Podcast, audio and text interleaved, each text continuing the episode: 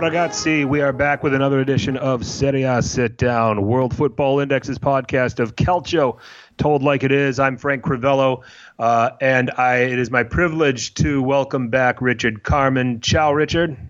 Ciao, Frank. It's good to hear your voice uh, in, in, in live, I should say. Yeah, good to hear your voice again as well, Richard. And uh, you know, I mean, obviously, uh, uh, the obvious question: How are you doing? How are how is the family?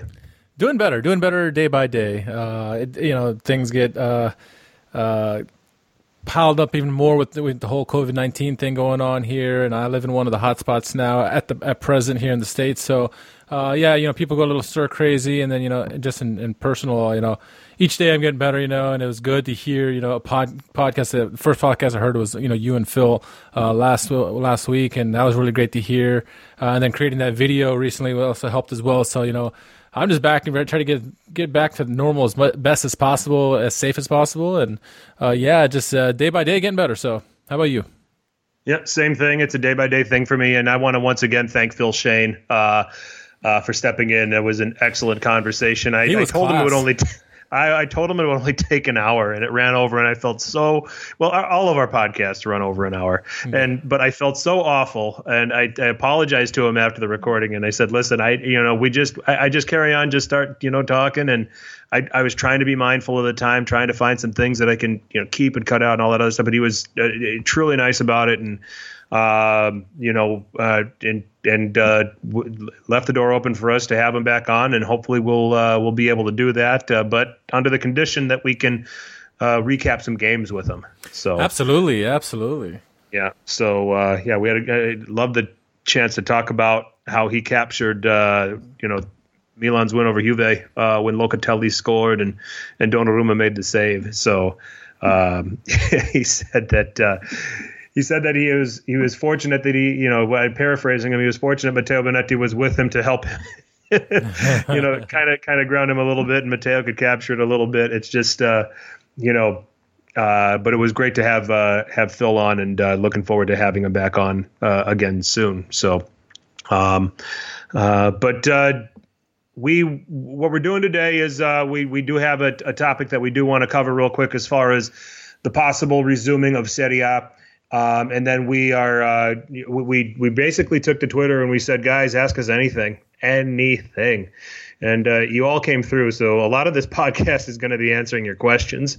Um, Richard has done his due diligence and has gotten them organized. Have you gotten them sorted by which are Calcio uh, uh, pertinent and which are uh, just spitballing about life? Yeah, yeah, yeah. F- uh, fairly well. Yeah, we'll see. It'll be uh, it'll be fun to as we go through them for sure. Yeah, yeah. There's always interesting. There's always interesting stuff, uh, including how to make a uh, popular Italian drink. We're going to get into that a little bit later. So, um, already some some discussion about what you should use and and how you should ratio it. And I don't want to spoil it for the listeners. They're just going to have to listen. So, um, but well, let's get into some. Let's get into the current state of Serie A and the topic of them resuming. Okay, we had an article that came out a couple of days ago that had seven clubs uh, objecting to the restart.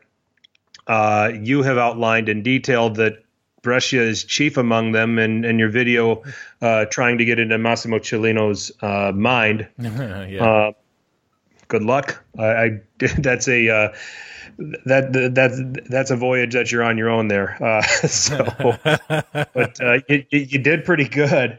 Um, but anyway, uh, now we see that all 20 clubs are in agreement. Uh, that was a recent report, I think, is yesterday by Gazzetta, among other publications. And now, uh, furthering that, okay, well, let's talk about it. They're all in agreement to find a way to resume the 2019 2020 season.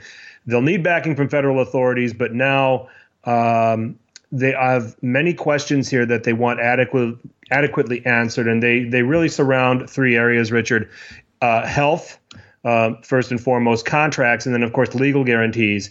Um, and uh, I'll read I'll read a little bit here um, from uh, Gazzetta. Uh, my understanding is that tomorrow is that the league is going to also meet with Vincenzo Spadafora, uh, to uh, to further discuss the plans for uh, restarting the league. Right. Um, but here here are the healthcare requests.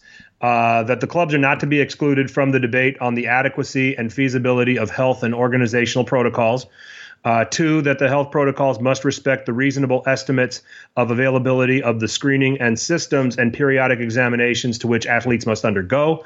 And three, that any federal measure that intimates the resumption of retirement training continuation of the calendar should specify in advance who is responsible for property and criminal liability and exempt the clubs from any risk of involvement hmm. in the event of contagion of athletes in recovery phase in compliance. I think this is just a long way winded way of saying, listen, health protocols need to be in place and it's need to be in place in a situation where we the clubs can cover our own ass.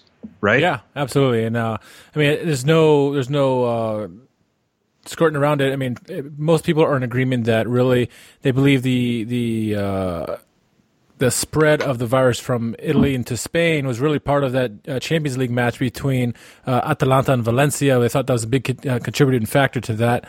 Um, yeah, you need to be keep the health as number one. Absolutely, you know the safety of the players, safety of everyone involved uh, in these matches needs to be take top top billing and uh, you know screening them as best as possible. And I, and I understand. I mean, mo- this sounds like you know twenty lawyers uh, talking to FIGC trying to get this straight, but uh, it's it's coming from a place of uh, of, of they're, coming from their heart basically, and sure. Um, I, I am in total agreement with him. I, you got to be as safe as possible because we do not want like a second wave happening and then losing a season, maybe more. You know, so we got we got to be smart about this. That's just it. That's just it. Uh, moving on to the regulatory requests, um, and I'm reading Gazzetta's article. I sent Richard a link. We'll uh, maybe we should have uh, have this up on Twitter uh, for folks if they want to check it out. This was on Gazzetta online uh, today. Um, from a regulatory and legal point of view, uh, very important legal conflicts must be resolved between the resumption of the championship and the effects of contractual rights originating. Because these contracts, when they're structured, Richard, they end if there's an expiry in 2020, it expires on June 30th. Okay, you know the calendar year for football and especially calcio and, and, and, and in Europe in general is July 1st through June 30th. So, um, you know, so that's something that has to be, you know, that has to be noted. Companies have different fiscal years. It's not always January 1st to December 31st, much like, you know, the football contracts are, you know, July 1st to, to June 30th. Um, so specifically, they're looking that they're certain that the extension of agreements beyond June 30th to end the season with respect to contracts relating to loans with the right or obligation to redeem and in general the temporary assignments or with the right of repurchase in force between each club and other club are valid not only within the same federation but also with different federations since for reasons of calendar or less epidemic impact there could be different slips in different countries. Um, uh, to clarify the possible resumption of the championship and subsequent interruption for consequences deriving from contagion COVID 19 what legal effects the individual players or entire clubs could suffer. Uh, and then, th- you know, three, ensure the relevance in the federal context of the agreements concluded between companies and members regarding the waiver of one or more monthly payments for the period in question and and or deferment. I mean, I'm going to stop because there's also a fourth point. I mean, you know what I'm getting at.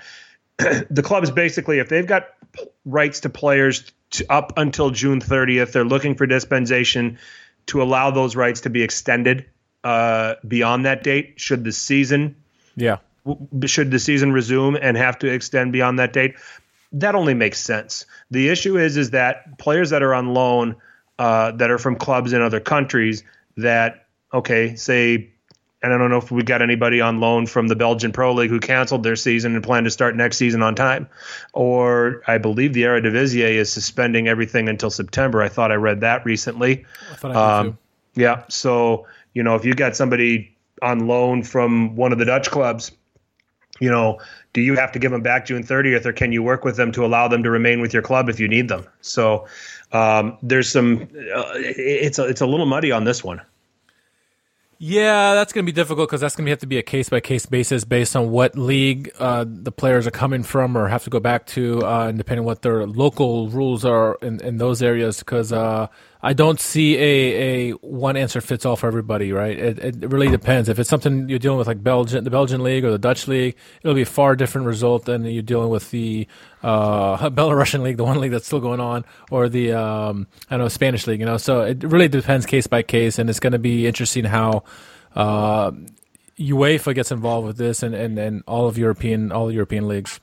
Yep. And then there's general questions that everyone wants to ask. Okay. One, in case of contagion of a player, will the quarantine obligation be triggered for the whole team? And what will the consequences of, on the continuation be on the continuation of the championship? What do you have in place if someone ends up co- on your team ends up COVID 19 positive? Do you, you know, how do you, what's your, what's your protocol going to be? Um, two, where will the games of the 2019 2020 season take place? How will the security measures of the teams be guaranteed when traveling? Uh, and then three, what will the consequences of a possible lockdown period arranged nationally or by individual regions of the Italian territory after the definition of the withdrawal and training period and the resumption of the championship? So, um, I mean, these are the these are the questions that all need to get answered. It's not like, and everybody here, you know, with respect to trying to reopen the economy, you know, is is is using the analogy of saying, hey, you can't just flick on a switch here. Um, and it's the same thing here with trying to resume Serie A. You're not going to be able, yeah. Are they trying to get it back? Are they trying to finish the season? Yes. Do people want to see this season finish? I think there's a little bit of a sentiment starting to grow a little bit that they want to see the season resume and, and complete. Now, you and I have talked for many weeks that just be done with it. Two thirds of the season's already been played. Um, you know, but I also said to Phil last week, I love Calcio. Yeah. So if they were able to resume it and come back, I'm not going to fight anybody, and I'm not going to fight anybody that feels that way. Exactly. I mean, we all want to see Calcio back, or, or just football back in general. And um, you know, we'd be foolish to say that you know, oh yeah, just be done with it. We we, we in, in our hearts of hearts, we want to see something back on TV, albeit healthy and, and safe and everything. But um, yeah, I, I, would not be against if it, if it were to start up, uh, as long as it's done the right way. Like I don't want I don't want anybody in any league to rush to judgment and then uh, get get in trouble again with with with the, with the virus. So um, long as we're smart about it, and you know, the the curious case will be when you know if someone does um, get sick during the during the league, what happens then? Do you scrap the league in period or in general, or what? Uh, a lot of questions still have to be asked, but I think we're drawing much much closer to uh, the start of this thing and. Uh, I think another key aspect is giving enough time for these players to resume training and, and, and, have their training period, as I as mentioned on the video, because we don't want to risk injuries as well, right? It's, that's another factor. Yeah, you want to be safe from the virus, but you want to be uh, you want to prevent injuries as well. And the, the, the players outside of Ronaldo uh, need time to train and get back into top shape. So Ronaldo needs to get in shape too. Let's just let's let's not forget he's a, he's he's 34 years old. He probably has his home gym. His trainer is actually with him at home. Uh, I I do know that because he flew him in just before the, everything got really bad. Really? Okay. Well, I guess when you got that kind of I guess when you got that kind of money, you can do that. Yeah, exactly. So, um, so ultimately, here's the thing. I, I like how you know when I when I'm seeing these questions. Okay, I like how smart they're being about this. Yeah. Okay. And you know, and maybe I, I am being a little harsh saying the clubs are trying to cover their own ass with those health questions. I I think they're just yeah, maybe I'll, I'll I'll pull that back and say I think they're just trying to cover their bases you know, and they're trying to make sure that they they do this safely. They do this with the safety of everybody involved that's going to be involved in these matches. So, uh, and I think that they're hitting on all of these points. And yeah, the regulatory things too, with with contracts, with with players that are on loan, um, you know, and and and that sort of thing. So, you do have that that you have to um, that you have to consider in all of this. And will, you know, and, and some of this is going to be a UEFA issue with a lot of the leagues that are going to be resuming, that they're going to probably just authorize all federations look, uh, you can go beyond June 30th and, and we can, you know, this contract, the contracts are good until or through April, August 31st, for example. You know, yeah. uh, you know, just some sort of special dispensation, uh, you know, that allows the clubs to keep players on loan that they need to keep players uh, that they need before their contracts run out because you know if you don't have that in place and you're trying to resume a season well you got guys here that contracts expire on june 30th all right and just imagine you set a schedule where the last Serie A game, match week 38 is in the middle of August, but you can't extend these contracts beyond June 30th, 2020. Um, if and let me tell you this, and this is going to be harsh on teams that support these kind of clubs, but if it was me, and I was playing for say Sassuolo uh, or Torino or you know some of the mid-table clubs that really there isn't anything to play for. There's there's not probably not going to be Europe, and you're safe enough to not get relegated. And if my contract expires with that club on June 30th, 2020, and the last last match day is say August 15th, my last day with that club is June 30th, 2020. I'm going to protect my own investment because um, yeah. if the club's not re-signing me, I'm done playing until the next season starts until I can sign with another team. Yeah, no, absolutely. Um, obviously, there are gonna be some players that just want to be be out there playing, but uh, you know, you want to protect your investment. It, it's your livelihood, and uh, they get paid for this kind of stuff after all, right? So, uh, yeah, that's probably the same mentality I would use as well. And um, you know, of those originally before all twenty teams uh, agreed to the start of the season, there were seven teams still holding out. A bunch of them were the mid-table teams like a Torino and Bologna and stuff like that. Uh, and then you also had obviously the bottom dwellers like Sampdoria, Spal, and Brescia. But um, yeah, exactly. If you're in the middle, if you're middle of the table and you have no, no, you're not going to get in Europe. You're not going to get relegated. You know, cover your cover your ass and and and not risk playing if you don't have to, especially if you're a lonely player. Um, I can totally see that uh, that scenario happening. So it'll be really curious to see how this all works out. Whether uh, teams get a, a, free loan for six months or something to work, work this out, or what. Um, uh, I'm going to be following this very closely, but I, some maybe something like a six month uh, free loan or something to add on, uh, so you can keep the players or, or waive it for a few months, kind of like you were suggesting. Those might be the the best options at this moment. Yeah, for sure, uh, for sure, no doubt about it. So let's uh, good questions being put out there and and uh, and getting out on, out there on the table. So that's that's how we've got to get this thing started. so now we'll you know, we'll see the, the, the conversations then will happen on Wednesday with Spadafora, um, who I believe is the sporting director, it, it, Italian sporting director. What did I call him last week? I don't have last week's script. if, see, if I don't have scripts, I'm I'm useless. you can tell we're rusty, even though I did one last week.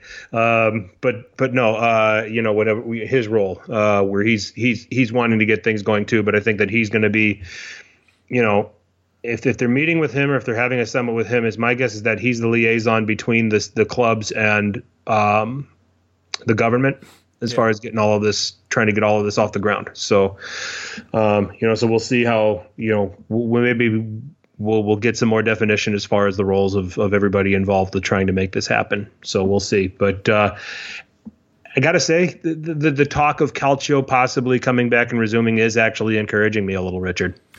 Yeah, you hope that it feels like there's light at the end of the tunnel, uh, even though it's still maybe far away. At least uh, you know have some calcio back in our lives. It'd be uh, better than just watching the same whole same stuff reruns uh, over and over again. So, yeah. Um, that's all we got as, as far as talking about uh, Serie A current events. Go to at Serie A Sit Down on Twitter or Instagram. The reason why we're not talking transfers is because I want to tell PSG to go fuck themselves. You have Kurzawa, you have Bernat, you do not need Theo Hernandez. Leave them alone. I saw that rumor today and a couple of publications. So I already, I'm already bothered. So go find somebody else. Um, that's that's just all I have to say about that. So, um, and then there wasn't really a whole lot as interesting this week as there was last week. Uh, you know, uh, possibility about Donnarumma, but I think we, you know, we'll we'll save that because I think that that was asked uh, among yes. the questions. So, but uh, the rest of the uh, the rest of this podcast is dedicated to your questions. Thank you all so much for asking, and uh, Richard, let's get to them. Yeah, as Don Cornelia says, give the people what they want. Right. Uh, we're gonna start off with a, a, good friend of the show, Raul, uh, better known to you and me as Uncle Sharma.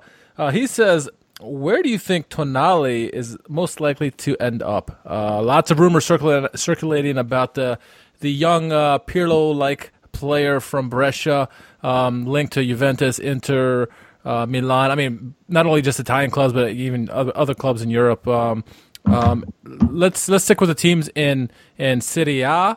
Uh, where do you think he's most likely to end up? Um, wow. I mean Inter just looks like they're linked to every possible midfielder in the world these days, aren't they? Antonio Conte, that's what he does. Yeah, I mean, I mean, we, and, and we talked about this at length last week with Phil. This is this is the pattern with Antonio Conte. He is he he wants to be busy every transfer market. He wants to just change over his team every single time. You know, we're talking about a midfield that has guys like you know Brozovic there. You have Barella. You have uh, you know, Vecino. And last week we forgot, you know, we're talking about all these players. We didn't even bring up Stefano Sensi, who was the revelation of the Serie A season until he got hurt. Yeah. So, you know, you got all of these guys. Borja Valero is probably on the way out. Um, you know, if Lautaro goes to Barcelona, players might be coming in return, and, and, and Arturo Vidal may be one of them. Ivan Rakitic may be one of them. We talked about that last week. So Inter's a destination for Tonali only because it's Inter and Conte is, you know, gonna be gonna gonna be interested in him. I don't know how he fits in that team and in that particular setup. I mean, how you know, what do they want to be as a midfield? Because you're going to have all of these parts and you're going to have all of these mouths to feed. Um, Juventus have to upgrade at midfield.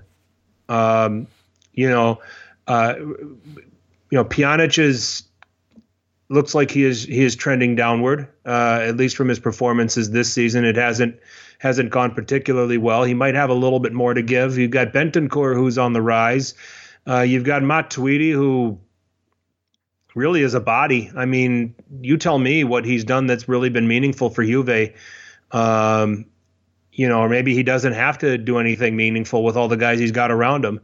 Um, you know, Sandro Tonali could fit at Juventus. Uh, I'm selfish. I would love him to be at. I would love for him to be at Milan. I thought I read that he's a Milan fan, uh, and I thought I think that that could be an interesting midfield with the combination of him and Bennacer. And if you try to get Kessie into that mix, um, so it's it's a great question. Where would Tonali best fit? Uh, if I'm looking at if I'm looking at all of these teams, uh, I'm going to give you an interesting one, Richard, and I'm just speaking on the tactics of this. Stay at Brescia. no, no. I, am scared to do this because certain Uh-oh. people we've had on this podcast are going to get a semi. Uh-oh. Um, Lazio. yeah. Can you? I mean, can you put him in front of that back three, and then you've got you can turn Luis Alberto and Sergej loose and you can have Tonali doing things from deep lying positions. You've got, you know, Immobile and Correa in front. As far as fit, that's pretty damn good. The yeah. one thing that the one thing that I think that from a functional standpoint with Inzaghi's teams, look who's playing in that spot now, Lucas Leiva. You need a tackler there because Luis Alberto does a lot of the playmaking. I just think it would be I would I would think it would be very very curious to see, you know, Tonali in that role at Lazio. Um, you know, so uh, and then I, you know, I think Roma might be a possible fit for him too. Uh, with Fonseca's setup, I mean, I, there's a fit. Those are teams that are probably not going to be in for him. Um, but when I look at it tactically, and when I look at the systems these teams play, Tonali could be pretty good for either of those teams. Yeah, that's a that's a that's a nice shout. You know, Lazio and Roma. Um, yeah, uh, that I think they would do. He would fit nicely in both those clubs there. Um, I, I, you know, he would learn a lot from Lucas Leiva, and maybe he would learn, you know, some tackling aspects and stuff from him as well. You, but you wonder if that'll ultimately, you know, take away from his skill set. But who, you know, who knows? Um, that would be a good fit, and, and Roma as well. Um, so let's see.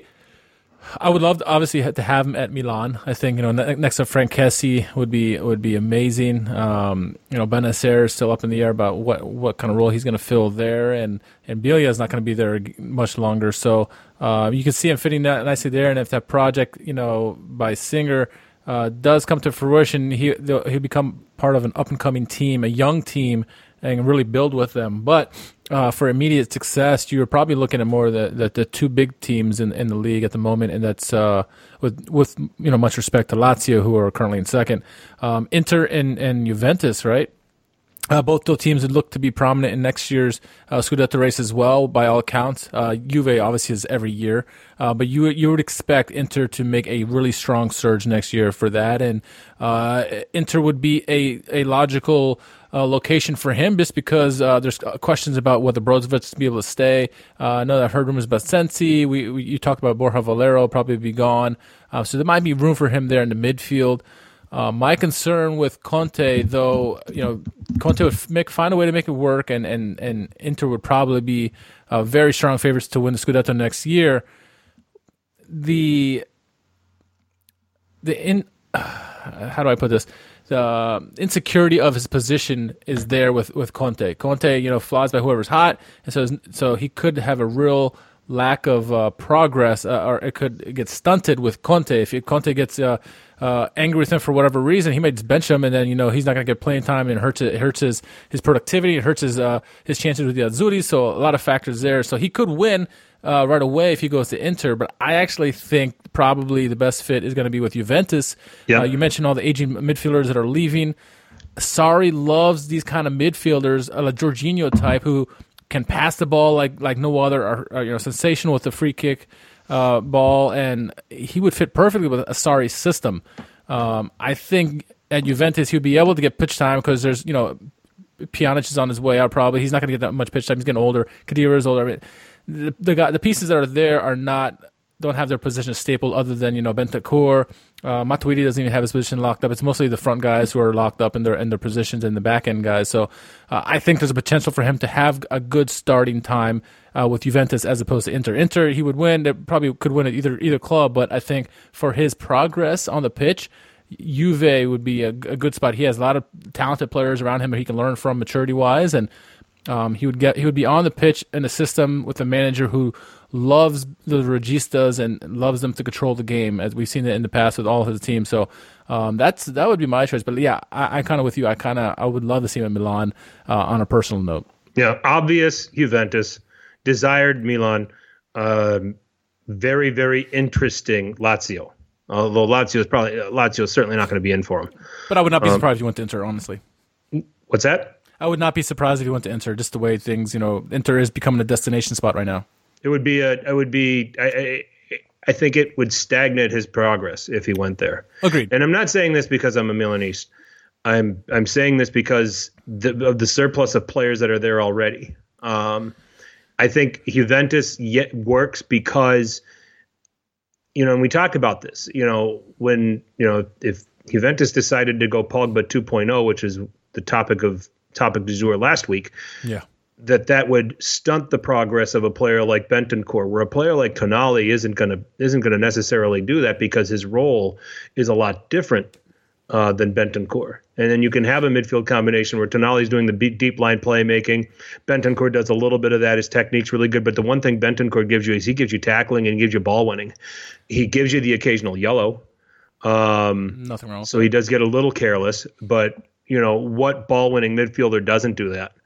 Uh, so you know, and you think of you know Now- you think of the dynamic of Gattuso and Pirlo in Milan's midfield. Gattuso did all the ball winning, Pirlo did all the deep lying playmaking. yeah. You know, you'd have a, a pretty similar dynamic. You'd have a you'd have a pretty good parallel at, there at Juve. So I think though, honestly, I think the likelihood of where he would end up is probably going to be Inter. Not that I don't think it's the best fit, but I think the likelihood is more likely Conte has a way of drawing in this talent. I think the likelihood is most likely Inter, but I would rather him go somewhere else for his development. I'd hate it. I'd hate it. I'd hate it for Tonali. I would. I, would. I, just would. too. I'd hate it too.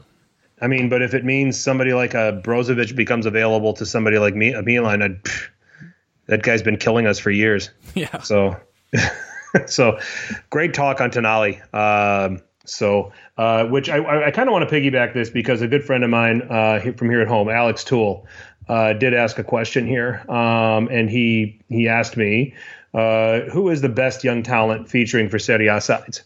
Um, you know, and Sandro Tonali is obviously the the place that you start. Um, you know, Hild is he's in the he's in the vein of an Andrea Pirlo. Uh, you know, and and and you know, and when you're going to bring up Pirlo, the the '90s the '90s fan in me needs to bring up Demetrio Albertini because many will tell you that Albertini was Pirlo before Pirlo was Pirlo. Yeah. Um, but uh, you know, so that's where you would start uh, as far as young players.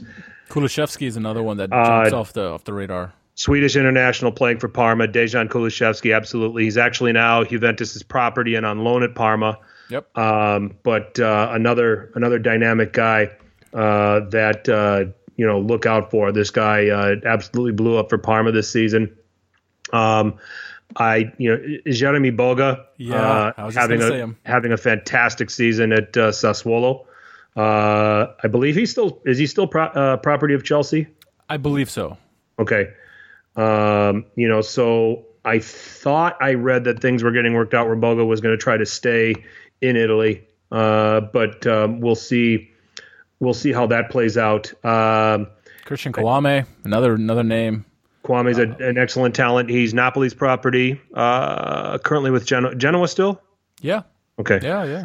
And this is why you know when everything's haven't suspended. watched the games in a while. Yeah when there haven't been where. games you, you just kind of yeah you, you drift but um, maybe the reason why inter can be comfortable with uh, selling lautaro martinez is uh, sebastiano esposito uh, Yeah, forward for inter uh, young player that is that is that is on the rise um, Andrea Pinamonti. yep andrea pinamonti who is he property he's inter's property or is uh, did I they finally so. I think he, they finally got sold, but I'm not positive on that. I thought that's what I heard. okay Um, uh, Orsolini's another young, young, talented, super talented player. yep Um, oh man, he, he. I mean, I believe he's still Juventus's property, but I mean, what a player he is at, uh, with Bologna. So yeah, yeah, a lot of young starlets. Yep. Uh, Marash Kumbulla of uh, Hellas Verona, the defender, Yeah. uh, had an Yeah. outstanding season uh, uh, this year. Uh, another guy to watch. Dusan Vlahovic of uh, Fiorentina. Yes, Um, and Chiesa, obviously, yeah, Uh, and then obviously Federico Chiesa. You've got Nicolo Zaniolo of uh, Roma. Absolutely. Um, I mean, they, you know, we got a lot of veteran players in Italy, but under the surface, there are some very, very good young players. Theo Hernandez, as you mentioned about PSG, court, trying to court him now. I mean, he's obviously a, a talented player there. So Sure. You know, making their mark. Uh, Eljif Elmas is only 19 years old and has Yeah. had some pretty key performances for Napoli so far. So uh, there are some uh, some pretty good players. Obviously, de Ligt came Fabian over. too. Fabian. hmm de Ligt, yeah. de Ligt obviously came over from Ajax this year. So uh, yeah, plenty of young players uh, uh, in the uh, in the mix here, uh, doing well in Serie A. So no, thanks for that question, Alex. Um, what do you got next here, Richard?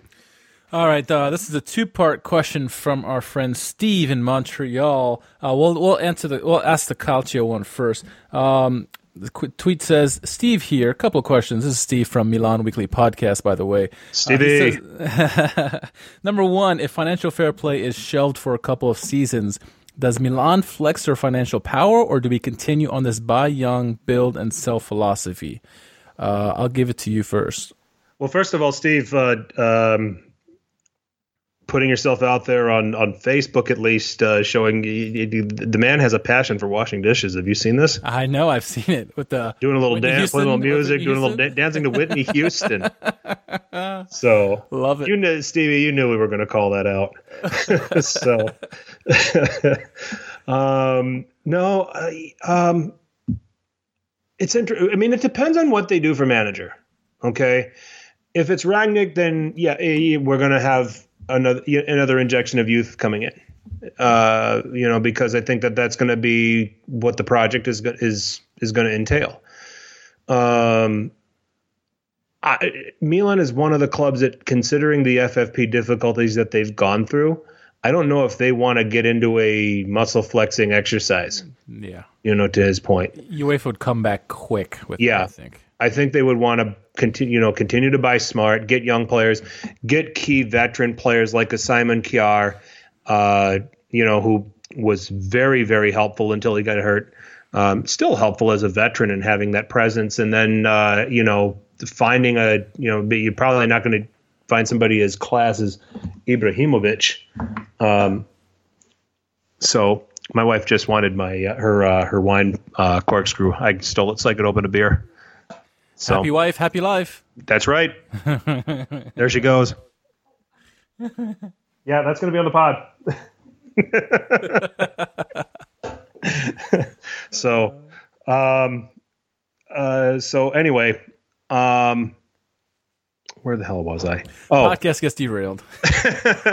uh, no, I Milan need to be careful. They can't afford to to mess around and, and, and flex financial, try to flex any muscles. They'll they'll have visitors from FFP again, and I think they want to get away from that.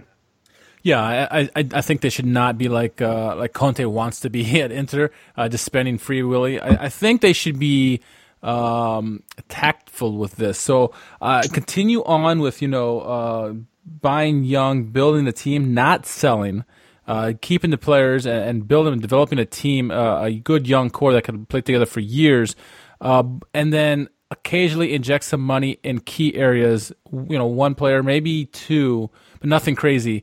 Uh, you know, if you need a striker to, to really nail this down, uh, a veteran striker or something like that who, who can put go- goals in the back of the net, you know, go with that. Or maybe if it's a, a defender to help out Romagnoli, whatever. I mean, some kind of veteran leadership that, that has a lot of uh, a lot of can give a lot to the team to help them out. But I think you know, keeping with the young tradition, uh, building the team that way, and, and having a good so- solid core, not selling them off is probably the best way to go. Um, and you would think with Rangnick coming in, uh, if if that's what happens, um, that's kind of be the philosophy they're going to go go with is, is is have a young team and, and build talent through there because he's done that obviously with RB Leipzig. So um, you would you would imagine that would continue there with Milan. If Ibra doesn't come back, would you go for Milik? Yeah, yeah, why not? I Sure. mean, that's that's that, that would be like a, a, a tactful move in my mind. You know, spend a little bit of money to get him. At least you know you're gonna get some goals, uh, and then you can build youngsters around him to feed him the ball. Yeah, yeah. You maybe don't interrupt. You don't. You maybe don't interrupt the system that's currently in place. Assuming if it's Pioli still still managing, because I've seen that get bandied about. I've seen I've seen rumors about what Napoli want to do with their attack, and uh, Mertens leaving, Milik leaving, uh, Mr. Nada possibly coming in. That was the latest one. Um, I heard about return him to Italy. Milan possibly too. Oh God, I I don't know if I could in good conscience cheer for him. Um, so I but we'll see. I mean, it's just Only when he it's- scores, right? yeah. When I'll be, I'll, and be like, yeah, good for you. Go back over there You'd now. hear Wanda every day. Oh my gosh, that would be a Oh, we'd have to have the camera on her face at least twice a game. You know, we did the highlight packages when he was I remember, yeah, every- like- every damn package. five You times a, game, a package. I don't give a shit what she thinks about what's going on with the game. Okay, she's not playing. Stop putting the camera on her. So, this public service announcement brought to you now. All right. What else did Steve have to ask? Uh, it's non-Calcio related. Do you want to ask that? Sure, sure. Why not? All right. Uh, number two, he says, uh, seeing And we have to do this because Steve is going to just fast forward to when we address his question, and then we're going to Fair be done answering his question. He's going to turn it off. So go ahead. So uh, when we post out the question, we had a, a GIF of uh, uh, what's his name, Chris Farley doing his, you know, living in a van down by the river. So he asks, seeing your GIF, I would like to know who is your favorite SNL character of all time. as a, Wisconsin, Saturday as, a- as a Wisconsinite, uh, and as, as coming from the area where Chris Farley came from, I am I am thoroughly embarrassed to be associated with you for that Chris Farley impersonation. Let's start there. um, that aside, that wasn't even the funniest thing Chris Farley ever did. I know. The funniest thing he ever did. Chippendales? No, no. The the Swedish TV where he, with the decaffeinated Colombian coffee crystals. Oh, no, I don't remember that. I got to go back and watch that. It's on the it's on the Best of Saturday Night Live Chris Farley CD, which or DVD, which I own. Um, no, he's surprised to be told that he's drinking decaffeinated coffee, basically, and he goes on this absolute rage in this restaurant. it is absolutely priceless. So, um, uh, you know, God, man, favorite Saturday. Okay, I loved, uh, you know, and and when I was a teenager, we had Nick at Night, Nickelodeon, which is like nighttime Nickelodeon at nighttime, like programming, contemporary programming for for for grown-ups, and you got to watch that. It's like the they had the best of Saturday night, so they had you like through the formative years of Saturday Night Live, and I loved uh, John Belushi's samurai character. yeah. That was amazing. Um, the the the cheeseburger uh, skit Oh, was yeah, always that's a great one. fantastic. Um, and then uh, uh, lots of Eddie Murphy as Gumby. I know I saw somebody do that. Chip. That was yeah. that was yeah, that that's was one. awesome. That's a that's a classic I, one. I, have just got a collection of favorites. I really can't. There, there's really just not one for me. Um, you know, the the, the church lady was great. Yeah. Um, Will Ferrell as Alex Trebek was great. Those are always. Oh, the Jeopardies were classic. Oh, um, yeah. They were some of the funniest things I've ever watched. Anything so. Eddie Murphy really because he was like, "Who is it?" Yep. Oh, the Mr. Ro- Mr. Robinson's name, Mr. Robert, Mr. Robertson's neighborhood or something like that. Yeah, yeah. yeah so that was that was pretty good. The old Bill uh, Murray's and oh my goodness. That, oh, yeah, it's so hard to it's it's it's hard to pin it down to just one. It really is. So, uh, but those would be a handful of the ones that uh, that I found to, to, to really enjoy through the years, and uh, you know, and anything Chris Farley did was gold. So yeah, yeah. so how about you? Yeah, I mean those are. I mean you pretty much those are pretty much some, of my favorites right there. I mean obviously, uh, uh, I, I, like when Christopher Walken would come on and be as a guest and the cowbell. oh my god, the cowbell! And when he was uh, what was he? The one guy who um, in his library and he was always, always hit on the women. Oh god, the creepy guy. Oh, what's his name? I can't remember. Anyway, anything Christopher Walken did, obviously Eddie Murphy anything he did in Bill Murray, and uh, there's so many good ones. I'm like, I just don't. I'm like, uh, it's more for me a, mo- a matter, uh, uh, composite of moments as opposed to just individual, you know, characters. Because there's so many good things that, that I, over the years that's happened. So, um, and obviously with a newer generation, kind of like, uh, even though it's a lot of silly stuff. It's like those broke, uh, Lonely Island guys with with their music, with uh, you know, Dick in the Box and all the other kind of stuff that they had. I thought those were kind of funny and creative. So uh, it's just a bunch of little things. Nothing one, no one character stood out for me really. Uh, so many funny moments throughout the years. Yeah, it's uh, it, it's great stuff. It's been not something I've watched. I probably haven't sat down and watched a Saturday Night Live in about 25 years. Oh, uh, yeah, yeah. It's uh, I, I watched the 40 year um, celebration. Yeah, yeah. A few years well, when ago. you get our age, you know, it's, it, bedtime comes around like nine o'clock. So oh, you get kids. You go to bed early. I'm not staying up to watch Saturday Night Live. And I guess they did us a favor. I think they have it on at like nine o'clock now on Saturday nights. But even then, I'm doing something else.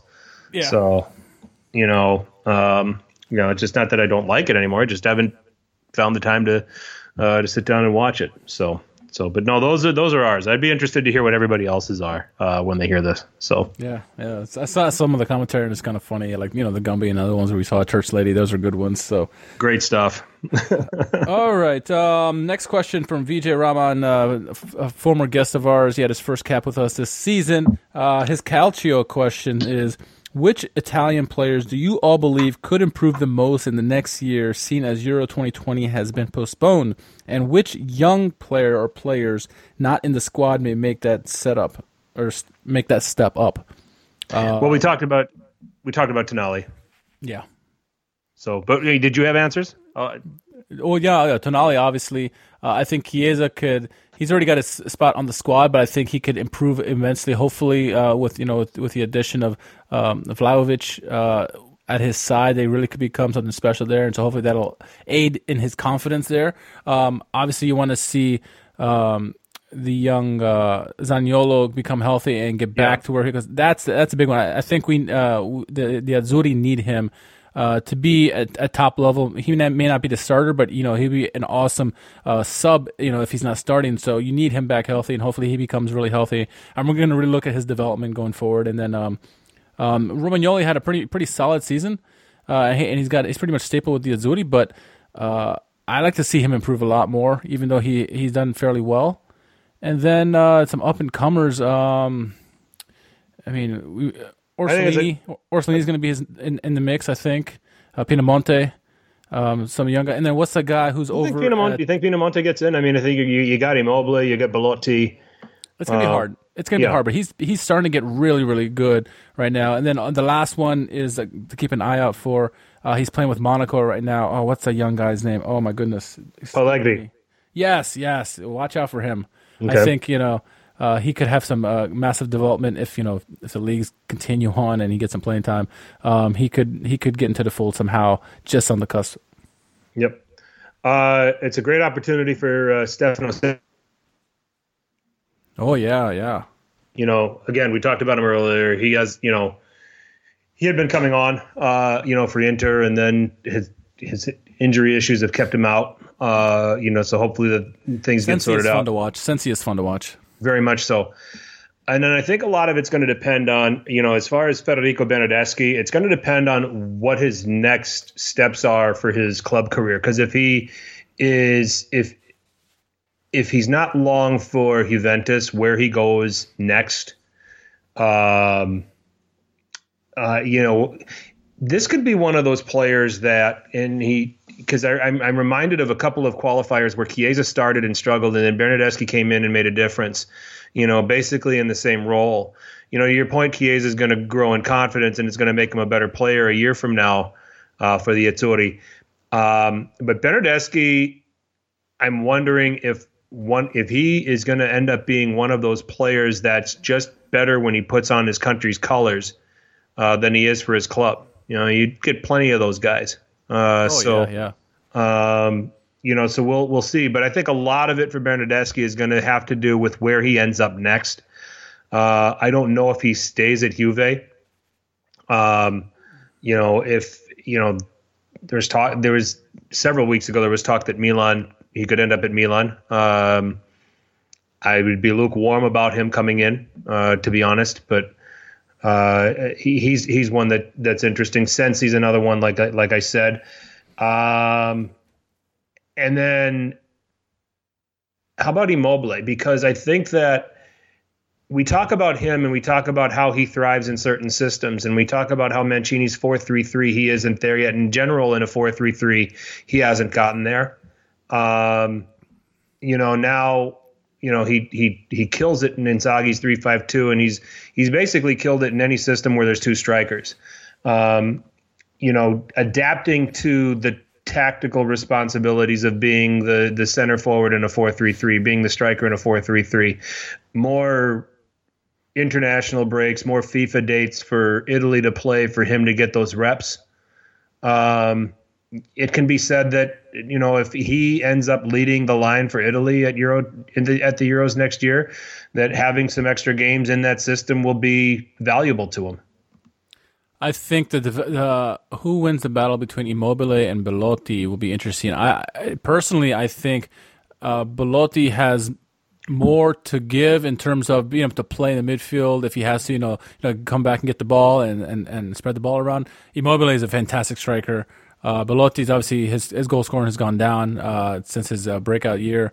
Uh, but I think whoever wins that in, in terms in the eyes of Mancini is the one uh, who who can who can lead us to glory. I think, and and if Immobile continues on on the pace, that a torrid pace he's in in Serie A with the Azzurri, then great. But you know he hasn't he hasn't done that yet, and neither neither of those players have really stepped up uh, with the national team. And maybe somebody else jumps in. You know, it's great that you have these these gaudy numbers in the league by both these players, but if you don't perform in the national team, someone else can jump in and, and take your spot. I mean, look at Miroslav Klose; he's never had a, a decent club career. Maybe the one year with Tony uh, Luca Toni at Bayern, but other than that, he's always been a starter for Germany Yeah. because he brings it for the national team. And so, if if another another striker out there uh, is looming, and then he gets hot for the Azzurri, there you go. There's your starter. Not unreasonable to say that Belotti is a better fit for Mancini's Az- Azzurri right now than than Immobile. Right now, Right that now, can yes. that can change over the next twelve months. So, um, you know, we'll just do yeah, we'll we'll just have to see what happened. What else did VJ want to know? Uh, non calcio. It is. He asked, uh, "Goodfellas, Godfather, Bronx Tale. You all. What's your favorite between these three? Good movies. Three good movies. Um, I, I will go first. Um, Go ahead. I love the Godfellas series. Right. I mean, the um, the Godfather, the Good, the Godfather series. Uh, I do love them. It's classic characters. Uh, Marlon Brando. I mean, uh, you know, uh, everyone who's in those movies are freaking amazing. But I like the Goodfellas because it has a little bit of comedy in there, and uh, you can watch it in one sitting, and it feels like you have to have you have to have like dedicated a weekend to watch The Godfather. As great it is, you need to devote some time to it. And Goodfellas, you know, hour and a half and you're done, and it's it's a it's a good movie, really good movie. So I'm gonna go with Goodfellas, just slightly over Godfather and Bronx Tale. Um, I, I mean, Godfather is the original, so for me, that's the best. Um, I, I liked, I liked Goodfellas. I mean, you, you said Goodfellas series, you know, kind of a slip of the tongue, but I mean, you could say the Irishman's part of that if you wanted to call it the Yeah, good, yeah. Goodfell, Goodfellas if they were retired. Yeah, Um, The retired So- fellas. Yeah, um, but it, it- actually it wasn't anything like that. But somebody quipped about that earlier, and I was like, I, I, I it, it amused me mildly. But um, Godfather for me because it's the it's the movie that set the tone for mob movies, you know, or mob related uh, entertainment going forward. Um, and it was a very good movie. I I actually think as a movie, Godfather Part Two was better than The Godfather. Um, but Oh yeah. but uh, it's one of the rare times where the sequel was better than the. Um, but The Godfather was great, uh, and then I actually it's a t- it's a toss up for me between Goodfellas and A Bronx Tale. I'm gonna go go just slightly Goodfellas ahead of Bronx. I thought the Bronx I thought A Bronx Tale was excellent. Yeah. Uh, the way the story was told, um, you know, growing up in that growing up in that environment, and uh, you know, and, and and being influenced by so many things. It just felt like it was a character that was influenced by so many things, but at the end, he he becomes he just becomes his own man. You know, through all of it. Uh, um, you know, he dates an African American, which at that time was unheard of. Um, you know, goes about his own way, has influence because you know of his mob friends, and then influence from his father. And I think it's one of those where it's it's it's it's it's, it's a unique one for me. And I'm not trying to sound like a film critic; I'm far from it. But it's it was watching that was just interesting to just watch that specific character grow up and watch all of these things mold him, but yet he was just going to still go on and be his own man after all of this. So, you know, that's that's what I took from Bronx Tale. I might be totally crazy, but um, you know, but that's but that's that. But no, I would go Godfather, Goodfellas, and then Bronx Tale just right behind Goodfellas. I thought it was a great movie. Yeah, all three good movies. All Yep. three really great. All right. Uh, next up uh, from the Calcio guys, our friends over up north, uh, they ask who would make each of your all-time Calcetto five-a-side teams. This is tough. Wow. because you're obviously going to have to pick uh, some players that are that mean something personal to you, not necessarily be the best players of all time, but you know, Sure. like for me, Sheva, Sheva's going to be in there just because I, I is my favorite player of all time. How am I not going to pick him? Um, do you want to go first? Do you want me to go first? You go first. You go first. I'm interested. Ah, this is difficult. Uh, so let's see. Um, just shooting from the hip. Uh, you know, I'm gonna. I'm, and these are all gonna be players. Not. I'm not gonna include the goalie in this. Um, I would probably pick Sheva. Uh, Baggio is having someone who can uh, dictate the play. Probably the original Ronaldo. Uh, and then two defenders. I'm gonna put Nesta and Maldini. Um, don't you have a? Do you, don't you have to have a goalkeeper, or how are we doing this? I don't need a goalkeeper with that defense. Okay. You One should, of, them, I, one of them can just be a sweeper keeper, right? there you go. Nesta. Okay. Um, yeah, that's a good team. Um, well, I'm gonna, I'm, I'm just gonna do it based on you need based on needing a goalkeeper. Um, and obviously it'll be Buffon. Um, but then after that, I, I might, I'll, I'll go with Maldini, uh, Roberto Baggio, uh, Shevchenko, uh, and then rounding out that team, I'm gonna go with Dejan Savicevic. Okay. Uh, so I give myself four players that, you know, they they all played for Milan. I mean, Baggio, All of mine did.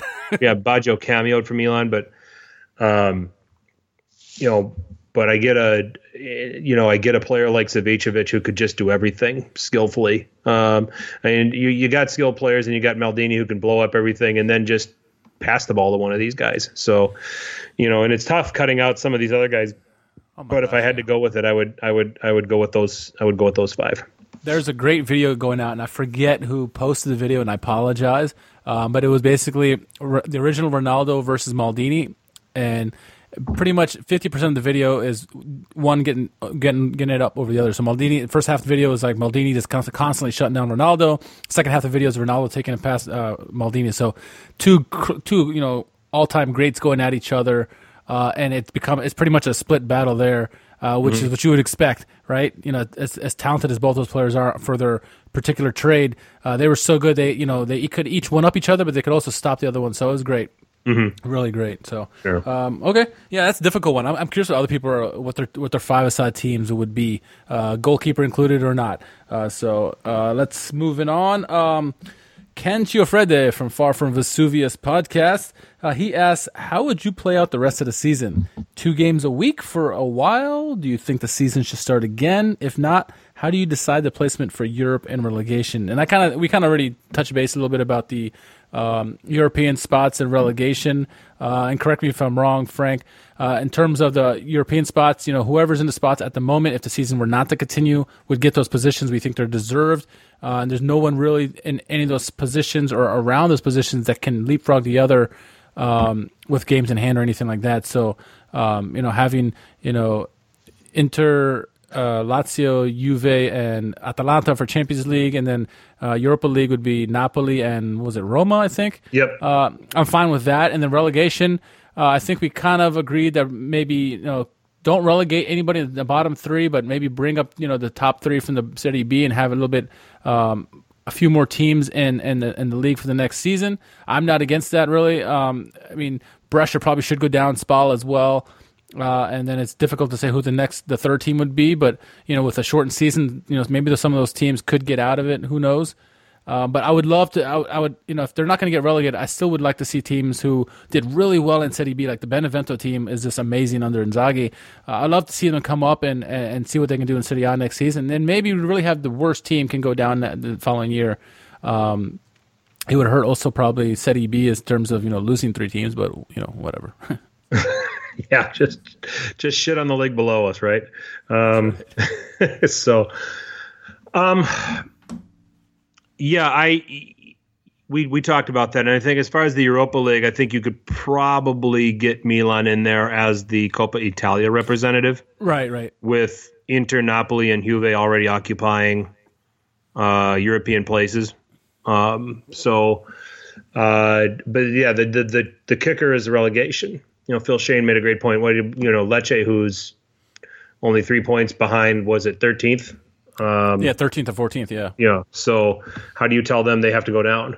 Uh, you know, yeah, fourteenth, Udinese. Excuse me. Um, how do you tell them that they have to go down? Uh, as an example, Spal and Brescia, it's you know a little bit more far fetched, and you know while they're mathematically still in it, it's a challenge. It's going to be a huge challenge for them to try to um, uh, get out of that, get out of the positions that they're in to survive. So yeah, I mean the biggest question you have to ask is what do you do with relegation? And I mean you keep all you keep all of these teams up, and just maybe bring up Benevento and Crotone who are one and two in Serie B, but then you have Frosinone who is two points back of Crotone and say, hey, wait a minute, yeah, um, what about us? So I like the I like the shout about uh, having a relegation playoff between the bottom three and the of Serie A and maybe the top three of, of Serie B, something like that. That'd be interesting. I think you probably just considering where Lecce is at the t- you know you know I think that you could conceivably do something where maybe Crotone and Frosinone plays off to see who plays Spal. Okay. Okay. Um, and then Benevento will play off against Brescia. You know. Honestly, based that, on current form of between you know these bottom dwellers in Serie A and the top in Serie B, Benevento might come out winners out of all of this. You know, yeah. if they played if they played a tournament, you know, based mm-hmm. on current form. Sure, sure. They're I mean either they're winning or drawing everything in sight. I think they just they, they only have one loss on the season. Yeah. Um, you know, so so people Inzaghi's done an amazing job, but he's done an amazing job in in Serie B. When he gets him up to Serie A, he's crap. So, you know, that's the problem. I, I love people. Uh, he scored so many amazing, important goals for Milan through his yeah. playing career. But as a manager, he he gets it done in the in in these small leagues. He just hasn't made the leap as a manager yet. So, so we'll see. I think that those are the questions. Now, as for resuming the season, I think it's a scenario where there's 12 to 13 match weeks for everybody, and considering that European games have to get factored in still, uh, teams are going to probably have to play every three days uh, throughout the summer. So, you know, if you're trying to get a tight window and then, you know, maybe a month off after the seasons are complete before starting the next season, um, where that one month can be your transfer window, uh, where everybody can go absolutely nuts. Yeah, I heard rumors uh, circulating throughout Europe that the uh, transfer window would be a month and no more, probably. Right. So, you get things done if you can play every three days. If you, if you, we can get this started by the end of May, can play every three days, including the European competitions. You can probably have the Champions League be done, the final be done that second weekend of August. Okay, and then from there, a, month, a one month break. Players can take a take a holiday for a couple of weeks. Um, you know, depending on whatever their seasons end uh, and then they can come back for a couple of weeks of training before resuming the next season. They don't need to be off that long because they're off right now. Uh, you know, Phil illustrated all this beautifully last week. And then you start, you resume the the new season sometime around maybe middle of September, um, and then you're going to have some pileup. Uh, you're probably taking away some winter breaks for most of the leagues in Europe, but you have some pileup where you can get this all done. Uh, and then you know, in a reasonable time frame to have the national team to be able to step in and have their teams get ready for the continental competitions in summer of 2021, Euros and CONMEBOL's uh, uh, Copa America. So that's what I think will probably happen. I think we're. I think if there's going to be a resumption of play, you're you're basically going to have to brace these teams for playing every three days. Yeah, I think they need to. Uh, they can get away with that playing every three days. Uh, I mean, the teams who are in European spots do that pretty much already, right? Right. Uh, so I think if you give them a solid, you know, month to forty-five days to train, so they can be at tip-top shape. So when it when it does start, you know, injuries will be um, minimal. I think it'll work out. Uh, you play every three days. Um, it'll be interesting how they do with the Europe with the European games. Um, I heard that they wanted to host the Champions League finals on like August 29th or something crazy. So um, that could pe- that could push the start date for the next the following season a month back. Um, so I'm curious to see how that works out. But uh, yeah, I think it's it's totally doable to play every three every three games. You know, kind of do it like with Europe. You know, playing the weekends and then play you know a, a Tuesday, Wednesday, or Thursday game or something like that. Um, certainly certainly possible there and. Um, yeah, uh, it should be interesting. I think it's probably the most likely thing that'll happen. Um, but you know, let's let's say tune to the next few days and see how things really shape up. It's still a long way to go. Um, you know, if the season does start end of May, at least you know if they're going to get allowed the player, the team to go back on the pitch and, and train. I know they do that in Germany. Um, then that's the most important thing for at least for them getting back in shape is you know getting getting in practice and getting back in shape. So, indeed, indeed, good question, Ken. Thank you. Yes, thank you. And hey, uh, far, far, from Vesuvius boys, we're going to have to get you guys on soon. Absolutely. Hopefully, we'll talk about some games. Yep. Uh, but either way, yeah, it's been a while since we, we talked to those guys. A great group of guys there. Yep. And Cal. yep. Uh, um, next Calcio question. Uh, it's uh, several questions from Michael Lisi. Oh, God. Uh, we'll start off first with uh, what are the chances that all these leagues and the Champions League all agree on the same parameters to finish this season? And would it be insane to shit can it all and just play the Euros after all? Well, you're not going to play the Euros after after. You're not going to play the Euros after all. Um, if they've already decided to move it a year back, that's going to be awfully hard uh, to set the logistics between now and, and, and being able to start it on time or in a reasonable time frame.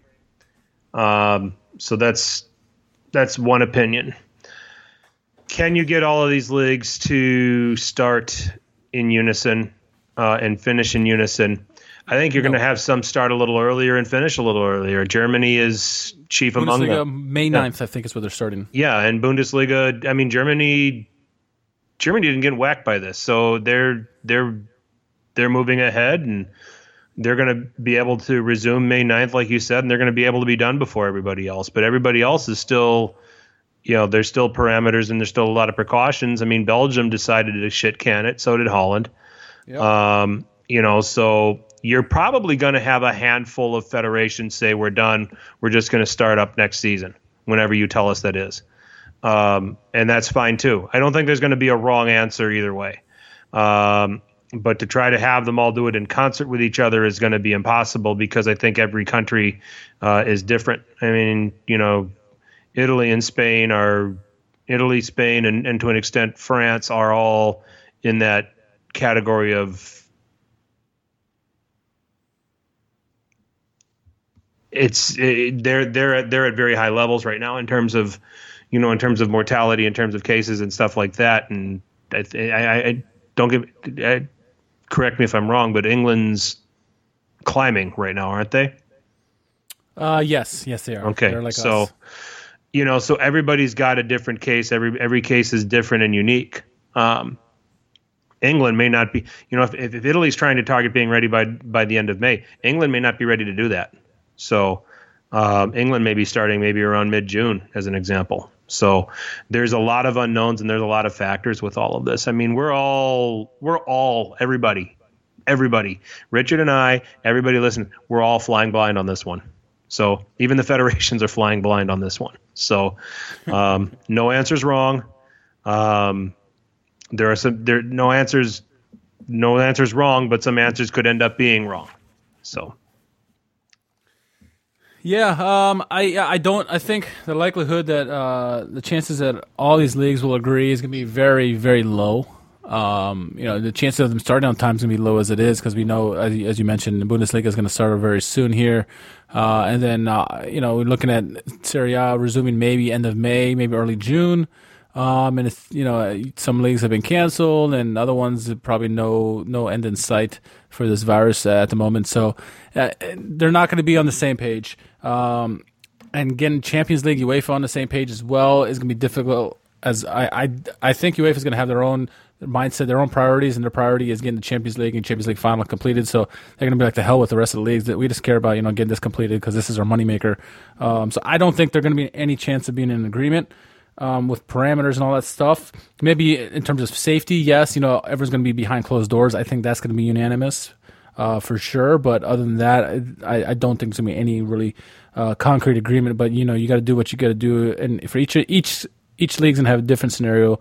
Um, you know, some areas are worse than others. So.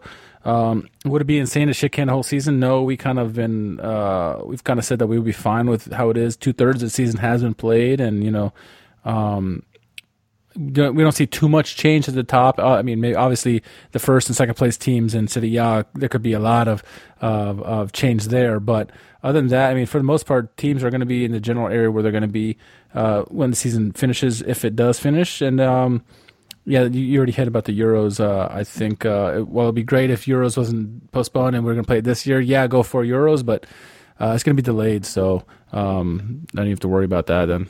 Yep, indeed. All right. Uh, next question from him. Uh, what would you guys rather have? A future Scudetto? Oh, this is a difficult one. Uh, what would you guys rather have? A future Scudetto for Milan or the chance to go watch Milan, uh, a live Milan derby uh, victory for the Rossoneri alongside all of the Calcio Twitter heads, including Nima and Alex uh, included in that? Um, the hell with those guys. No, I'm just kidding. Um, this is that's a difficult one. So this is what I'm going to answer. Uh, I would rather go watch a live Milan derby with all you Calcio heads. Everyone to ask questions. Everyone, even even Nima and, and Alex and, and, and Inter fans. The caveat is Milan is not going to win the Scudetto, but they're going to win the Champions League. I, I'll, I, I'm with you, but can we like with how about how about doing this with the Scudetto on the line? Oh, So- yeah. Uh, In an ideal world, yes. yeah, yeah. I've, I've seen enough Scudetto wins from Milan. I, I have not been to a live game with all the Calcio heads, so No, so I guess I want to do that. Yeah, that would be fun. That would be a lot of fun, I think, uh, honestly. So Yep. I would love to do that. that would be great. I'm curious what uh, I'm curious what Milan fans think about this. Uh, you know, please chime in on this question. Uh, give us your answers, and also Inter fans. I want to hear your question. What would you rather see? Uh, you know, see Inter win the Scudetto or, or go to a live game uh, and and and and hang out with the rest of these fans out here. So I, I'm sure what they're, I know what they're going to answer, but you know, Of course, as much as I love all of you and, and dearly enjoy interacting with all of you, I I want to see my team win a damn Scudetto too. So just yeah, yeah.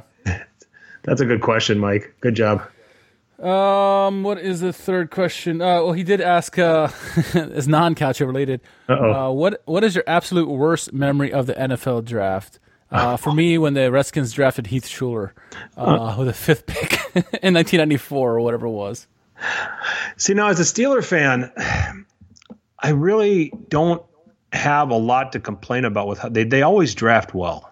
You know, um, it's really hard to look at a draft and say, "Man, I what were we what were we thinking?" How about a draft moment? Not, maybe not necessarily with the Steelers, but just a, a moment in general. The Packers drafting Tony Mandarich what about the Boz getting uh getting what was it getting didn't he get the top pick back in oh, many years ago? And then he decided not to play.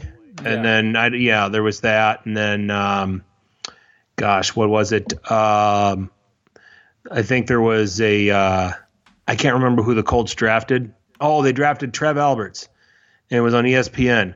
And Mel Kiper absolutely lost his shit because he said there's no reason the Colts need Trev Alberts, and the general whoever the, the general manager of the Colts was at the time because like Kiper went off and the general manager of the Colts caught that on TV and then they interview him and he's like I don't know who this guy is you have up there or something like that. And that was just this back and forth soap opera. You thought you were in Italy just for a few minutes. These guys going off on each other. Um, that was uh, that was priceless too. Um, so yeah I mean as a Steeler fan I don't typically, especially in recent years, there's not a whole lot I've had to complain about with, and they don't have a first round pick this year, but I don't mind that because they traded it for a guy who ended up being a Pro Bowler for them, Minkah Fitzpatrick. So, um, Everyone you've drafted has worked well for you guys. yeah, yeah. So, You know, you know, you know, Kevin Colbert and, and Mike Tomlin seem to draft well and get guys that get in there and do well. So, um, it's it's hard for me to pick out a guy that I look at that they drafted and said, "Oh God!" But the the Tony Mandarich getting drafted by the Packers and having all of this hype, and then turning out that he was just the product of he was just a walking anabolic steroid yep. um, and didn't amount to anything was probably probably one of the funnier ones for me. So This is a funny question. Uh, he also asked, uh, last one, what current current or former player or coach would you love to sit down and have a beer and watch a game with? And two names for me jump out of the top of my mind, and this is for personal reasons. I would love to sit down and have a beer with Pep Guardiola, probably wine with Pep Guardiola, just to get into his mind and hear Yep. what he's thinking about games. And just, you know, I think it would be a great conversation no matter lang- what language you're talking with him. Uh, and then Jurgen Klopp seems like he'd be someone fun to drink a beer with and just, you know, fucking shithouse it. Uh, I think it'd be an awesome time to have with him. Uh, they're not Milan or, or maybe Serie A related, but I think those two names just pop up top of my top of my mind. those are great shouts. Um, those are definitely great shouts. That's a good question. Um, I'm, I'm going to throw one that's just goofy. It has, and it's not even in Italy. Uh, uh, Joe Kinnear. I'm just mesmerized by that press conference where his first thing is he's just absolutely berating this reporter. and uh, it's like, yeah, that's someone I want to sit down and have a beer with and watch a football match with, especially a team that he supports and has a vet- vested interest in. I would probably just laugh the entire. I would not be bored watching a match with him. Um, Eric Cantona would be fun too. yeah, he would. I mean, but he, now he, did you see him when he gave that speech when he when he won that award last summer? No, I didn't. I heard nobody about it, I nobody knew it. what the fuck he was talking about. he just got up there and just started saying random things, you know. He was and drunk, probably. Pro- oh, sure.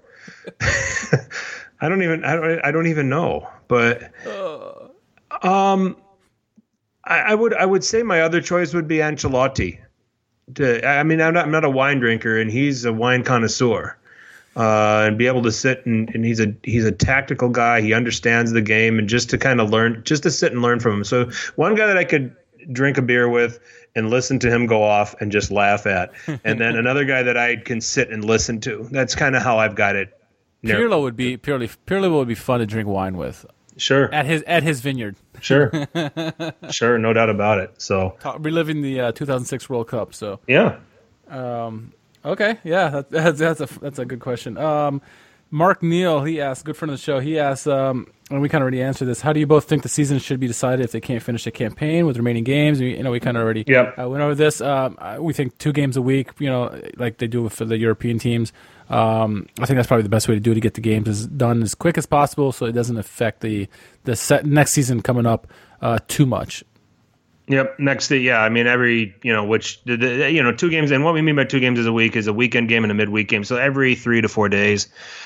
Um, you know, and we talked about how you know if it ends, what we were going to do: top four, go to the Champions League, fifth, sixth Europa League, maybe Milan as uh, the Coppa Italia rep, and then the the challenge is figuring out what to do with the relegation spots. And you know, we've decided, we've discussed some sort of playoff. I, I you don't have to make Juventus champion. I mean, but they are top of the table, and if you really feel the need to have a champion, or you know, uh, much to the chagrin of Lazio supporters, that's that's what you do. But yeah, uh, I think that that's that's what that's what would happen. What the what what the table currently because Belgium's already done that, and they've made Club Brugge their champion. So Yep. um, you know, so it's uh, that, that that's the way that's the way you would probably end up looking at it. Yeah, good question though. Good question. Uh, okay, this is like kind of a two part question, but we'll ask the first part. The first one comes from Sabrina Belmonte. Uh, she's from uh, she's she's a awesome awesome follow on on on Twitter and just in general. Uh, she asks if you guys weren't Milan fans, what other Italian team could you see yourself supporting? And one of the caveats is you cannot pick Atalanta. Oh, okay. Make it difficult. well, I would probably take more interest in the clubs where my roots are from. Uh, so I would I would be supporting Napoli. Um, my mom's side is from a town called Potenza, outside of which is outside of Napoli, and I don't know Yeah, if oh, yeah, yeah, oh, yeah. I don't know if Potenza has a club. They Um, do. They do. They do. All right, so I'd support Potenza then. I don't know how good they are. They're, they're probably in the lower divisions, Lower or yeah. yeah. But Yeah. So I would probably just yeah, I'd, I'd probably make it easy and just say Napoli, uh, and then I would uh, I would support Palermo. Um, Oh yeah. my father's my father was Sicilian um, and was from Porticello. His family. Um, there are actually Crivellos still over there. Um, Roberto Crivello plays for Palermo. is that right? I don't know if he's related. Probably is. He but probably yeah. is. Yeah. I got to look into that. He's a left back. Uh, I know this because I am playing with Palermo in my football manager series, and so A Criv- we're currently in Serie B, by the way. a Crivello that's a defender. Now we're not related. Um, so He scores a lot of goals. If that makes any difference. does he? Okay, well Yeah, then, then for then me, we- for me, for me. Oh, for you. Okay. All right. Well, um, so those would be those would probably be the two. You know, and I, I do have a soft spot for both of those teams just because that's kind of where my roots are from. That's where my Italian roots come from. Um, you know, so when they, you know, when Napoli plays Milan and beat them, I don't really get that mad. Um, so, uh, you know, and same with Palermo. It's not as embarrassing for me as it would be for everybody else. Uh, but that's those would be the teams I would probably end up supporting if I wasn't supporting Milan. Yeah, it's a tough question, right? Um, I you know, definitely based on you know playing or playing with Palermo and the Football Manager, I would obviously have to pick with them as one of the teams. Um, obviously, I, I like Cro- Crotone. I went and followed them when they were in Serie A. It was fun to watch them and their fans. Obviously, Lecce fans are amazing, and so it'd be it'd be cool to follow them. Uh, but I probably would say Fiorentina. Yep. Uh, jump in the Chloe Beresford bandwagon. Um, Fiorentina, just you know, with the history, I, I love the Tuscan region in general. So um, this team would be it would seem like a no brainer for me. Uh, probably Fiorentina, I would I would say would be the team I, would- follow if it was uh, if I was not a Milan fan. Um, and then there's a follow up question which uh, it asks, "What would it take for you to support either Inter, Juve, or Lazio?" This came from Roma fan. Who asked this? Uh, Boston Giallorossi. Oh, Jesus. um, what would it take to be? What would it take to support a? Sign me under contract to get paid for life. Yeah, no, um, man, of those three teams, uh, let's just stick with those three teams. What would it take to? yeah, Lazio fans are probably going to hate me for this, but I, I don't think I could. I could. Uh, every man has his price, Richard. it's true. I mean, if they if the clubs want to pay me, I will support whoever they want me to. Yeah. But um, I have my reasons for Lazio not choosing them. But Juve and Inter, my goodness, oh, oh, that is difficult. if you went based on uh, simply based on theme songs for these clubs, I'd say Inter, or Juve have the better theme song. You like that? man. You like that? I do like That it. anthem? I do like it. I do like it. I'm not gonna lie. Roma has a really good one as well. Napoli. Uh, Napoli has a great one. Uh, but yeah, those three teams, man. I gosh, I don't know. I honestly, don't- I, if if I spend times and if I got to spend time, like if one of those clubs want to buy me a timeshare there and I can spend some time there, I will. I will support whoever. Um, I would have to be paid gobs and gobs and gobs of money. Yes. Um, Yeah, I mean, I would have to be paid to the point where I don't have to work anymore. Uh, you would have to provide me with a private jet that allows me to fly from my home to Italy to see games. Our sons would have to be guaranteed spots on their team as a senior member. Yeah, my son, my son would have to, my son would have to be allowed to play in the youth system and be the team's captain. Um, let's see, and uh, gosh, and my daughter would have to play in the women's team in that club and be that team's captain. and You uh, have to be part owner. You have to pay for my residency there. Um, gosh, what else? Uh, yeah, you'd have to pretty much roll out the red carpet for me and then some. Uh, and even then, I might have a hard time switching allegiance. So, That's a tough question. That's a loaded question. yep, for sure. Um, that wasn't okay. fair. It was not fair. I wasn't ready for that one. Uh, Jerry Mancini asks, "What are your thoughts on the future of this club?" And he's talking about Milan. Uh, do you see it returning to the glory days, or could you see, or or could we see a new Milan? That's difficult. It- we're in. We're, this is not obviously the banter era, but this is a arguably a more difficult time because there's so much questions in the air between the players, the the, the managers, the management team. Uh, so many unknowns right now. Uh, but I think personally, me, um, I think the future is going right. They're building young at the moment. Uh, Singer is fairly stable at the moment. You know, we've had a lot of owners. It seems like recently, uh, but he's a, he's one stabling force, and he's and the name that he's you know that are are linked with him and what he's trying to bring in makes sense. Rangnick makes sense. Gazidis, I, I get why that you know you and uh, you and Phil had some great conversation about Gazidis and why they, why that makes sense, why he does well. So um, I think the future is bright. Um, how long it's going to take? If it's not next year, maybe the year after. I think before they become like contenders again uh, in Serie A and maybe Europe. Um, but yeah, I think glory days will return and just it will take time. All clubs go through these these cycles. Yeah. where they go they're really great and then they're not. Barcelona was was not for a while and now they're really great and they're starting to go back down now. Real Madrid had their time and every every big club has had their their time. So Liverpool just came back. Yep. obviously. So um, yeah, it, it's uh. It goes ebbs and flows, and I believe there will be a glory days again because the fans, as someone mentioned on Twitter, the fans won't let them not succeed. the, the and I've said this on I said this on uh, the play by play pod with Sabrina, and I said this on Calcio Connection with Alex and Jerry. Um, Milan are slowly coming out of the bottom. They just don't have the results that show it yet. The only question that needs to be asked is how high is the trajectory going to be?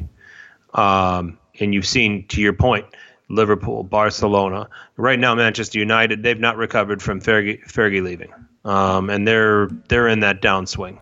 Yeah. Um, you know, so the great clubs just, you know, find they, they, they get into these valleys. It happens. Uh, you know, and it happens all through the history of a club.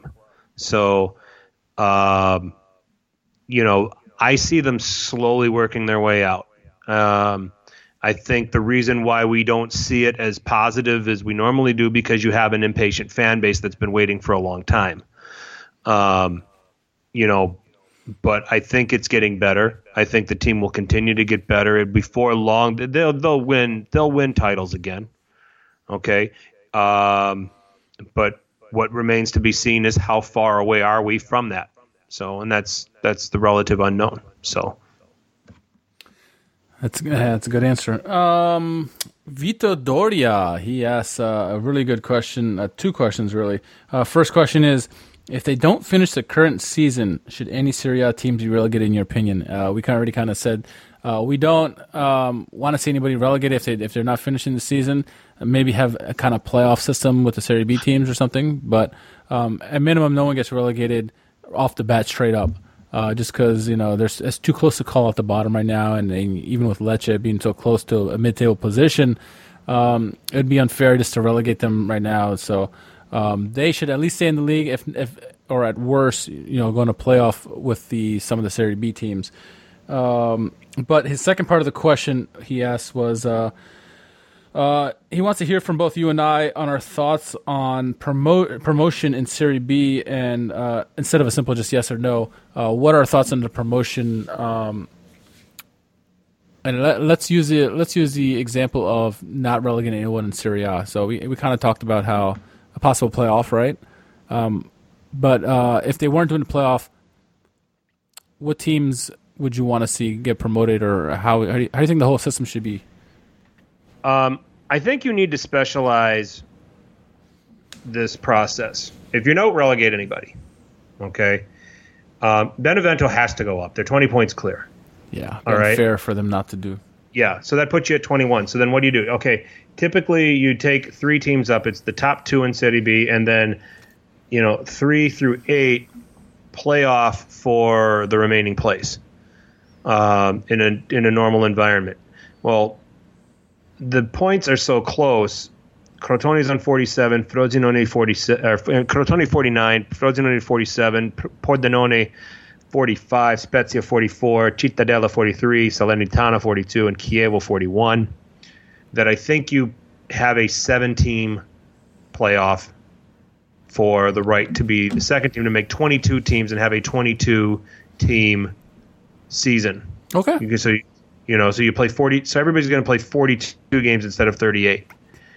Um, and then uh, in that instance, you know, Crotone gets a bye. All right. Frosinone will play Chievo, and the winner of that will play the winner of Pordenone and Salernitana. And then Crotone would play the winner of Spezia and Cittadella. Okay, and you you play that off all the way through. I think that that would make the most sense given the current table with Serie B. Yeah, no, I, I agree with that. Um, yeah, because it's it's tough. You, if you don't want to, if, if the season were to end for some reason or whatever, uh, you don't want to relegate anybody just off the bat. Um, but in, in, in, the same breath, people are going to say, well, you can't bring up anybody from Serie B, and I disagree with that. Uh, kind of like you said, if you had 22 teams in there, at least it's a it's you know a couple a few more teams than normal, and uh, having just a, a, relegation playoff battle for those teams to determine who uh, who are the 22 teams are gonna who's gonna round out the 22 in, in Serie A would be a good way to do it. Um, I you know like I, I said I said earlier, I think Benevento would hold their own. They'd probably win that tournament and be one of the teams in Serie A. Uh, and then who who after that would, would fall in? That's a good question. I honestly do not know who would who would who would come out of that playoff. Crotone would obviously do well. Frosinone possibly.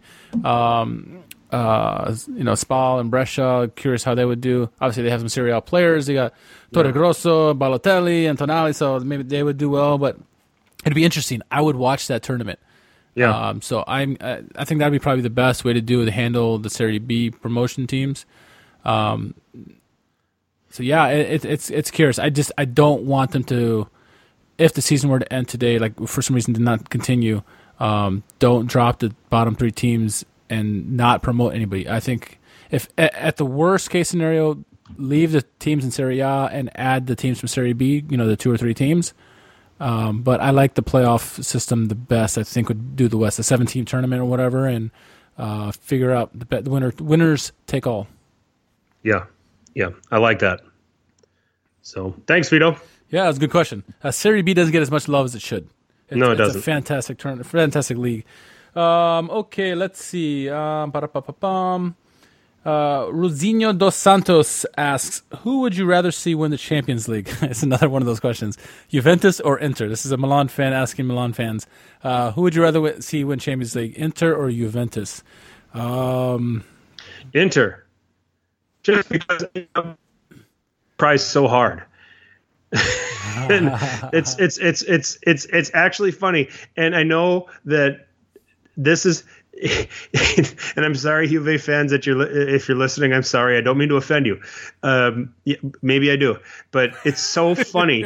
it's so funny watching you try so hard for something and then fail every year.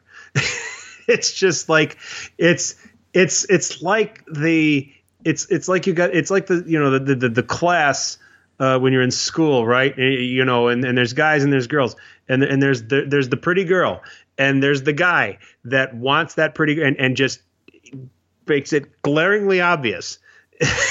and he makes all these overtures and passes and lines and flatters her and says all these wonderful things and she just has no interest in him that's what's going on with juventus's like inability to win this damn thing so that's why Inter just because it's just funny to watch Juve trip over themselves. It's gotten comical. it really has. I feel like you're talking about Pretty in Pink. I, is that a movie? It is. okay. Um, yeah. Uh, no, it, it is also fun to, to make fun of Juve for losing, you know, so many finals in a row. Right. Um, I would probably, I'd probably gonna go with Juve just because uh, I think they have been one of the better teams in Europe over the last, you know, handful of years, and so um, just to have an ending to that and say, okay, you finally won, I get the hell out of here. Um, you know, uh, Inter, uh, though I wouldn't mind them. I mean, I saw them win with Mourinho recent, not too long ago, and uh, that was painful to watch. Um, I don't want as, as well as they're doing right now. The team, I should say, I don't want them to do that much more well. Where they're going to get that much closer to us in terms of of uh, Champions League titles, and so uh, I'm just going to pick Juve and, and, this one just to make a, a counter argument. And um, like I said, they have they have been uh, the better of. They've been one of the better teams in Europe over the last handful of years, and so they've been to two finals. Uh, lost both of them pretty bad, but um, you know, it would be another. It would add to the argument of who's better, Messi or Ronaldo. Uh, not that I want to get into that debate, but it would just, you know, people would be like, "Oh, he won with another team," you know, and um, it would be it would be it would be something special to see a player. He'd be what the second player to win a team uh, win. Oh no, he wouldn't. Uh, Seedorf won with three teams, so never mind. Forget yep. that. Forget that statement. Yep. Yep. Don't forget about Clarence. He's kind of he kind of knows how to win these win these things too. So he is royalty. Yeah, he is.